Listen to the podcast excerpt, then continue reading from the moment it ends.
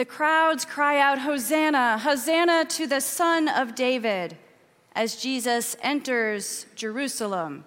And they lay cloaks and palm branches before him.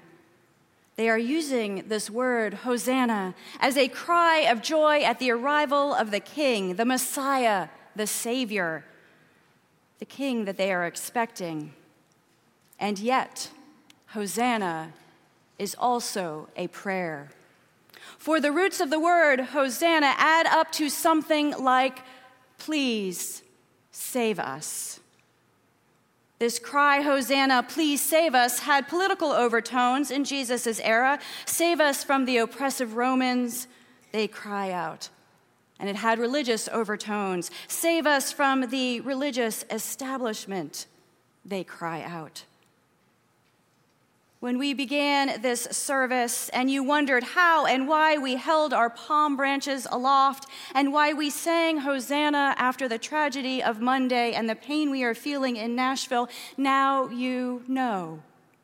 We were singing and saying, Hosanna, please save us. For to cry out to Jesus, please save us, seems an appropriate cry this week. Please save us from pain. Please save us from violence. Please save our children. Please save those we love. And please save us from turning away from you and to other gods when we are hurting. Please save us. This reading is a hinge in our Lenten journey. Our recent Sunday lectionary readings have been about Jesus revealing himself as the Son of God to Nicodemus, the Samaritan woman at the well, the man who had been blind, and Mary and Martha and the other witnesses at the raising of Lazarus. And with today's reading, we move into Holy Week and Jesus' journey to his death and ultimately his resurrection. And throughout all of these readings, when we cry out, Please save us, we hear God's response Yes, I save you. Our two gospel readings today give us a symbolic and dramatic evidence for Jesus as the one who saves. After all, Jesus' name is from the same root and means the one who saves. Immediately after Jesus' entry into Jerusalem as our king on a humble donkey, he and his followers go to the temple complex. They are in the outer area where the animals are sold for sacrifice and where money changers exchange foreign currency into temple coins. The temple is where God resided, where the people came to worship God. The temple was also where people who had committed crimes came to hide out and escape Roman justice. Soon the Romans would destroy the temple. Now, Jesus and his small band can't close down this operation or even really disrupt it, but Jesus can engage in a dramatic and symbolic act, which is in which in the Gospel of Matthew is one of the key events leading to Jesus' arrest. By overturning the tables and calling the temple a den of robbers, Jesus makes a bold statement about himself and the kingdom he is initiating. Jesus himself, his body and his life, replace the temple as the presence of God among God's people. Jesus is God's temple, God incarnate, God embodied. And so by turning over the tables, he is making it clear to others that he is the new temple. Then he makes another bold statement. He welcomes into the temple people who cannot enter the blind and the lame. They've been restricted to being outside the temple, for they were always considered unclean. And he brings them in and he cures them. And so Jesus saves us, saves us by revealing to us with his life who God is the God who seeks love, compassion, mercy, and justice and peace for all people. This, this is the God to whom we must turn in times of tragedy.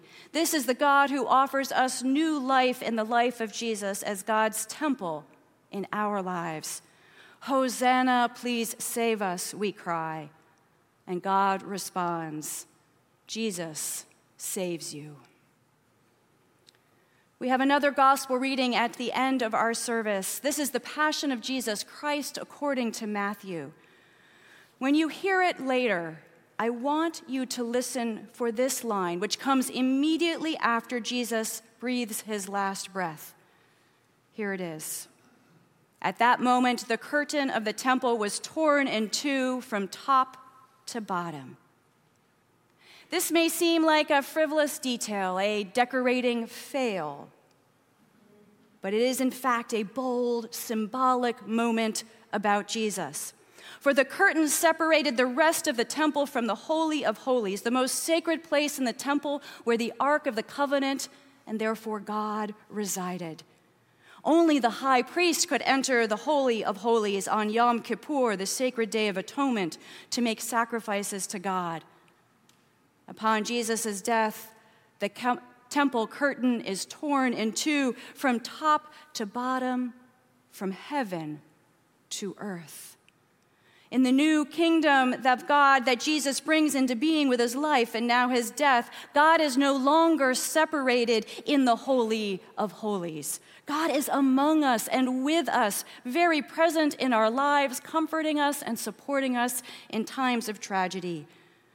God no longer accepts our sacrificial offerings of animals, but has given us his Son to save us and asks for us to give ourselves back to God in service of God's kingdom, to build a kingdom of peace where all of us are safe. God no longer needs to be approached only through the high priests of the Jewish tradition. Instead, God incarnate in Jesus the Christ offers us a direct relationship, intimate and personal, so that Jesus' death and resurrection saves us as a people, as a community, as a church, and saves you and me as individuals. The curtain is torn from top to bottom, from heaven to earth. Please save us, we cry. God responds, Yes, I have saved you. We hinge today from Lent to Holy Week and then Easter. This is our yearly walk with Jesus towards his death and resurrection. It may be heavier this week for you, I know. Yet we know that Easter is coming.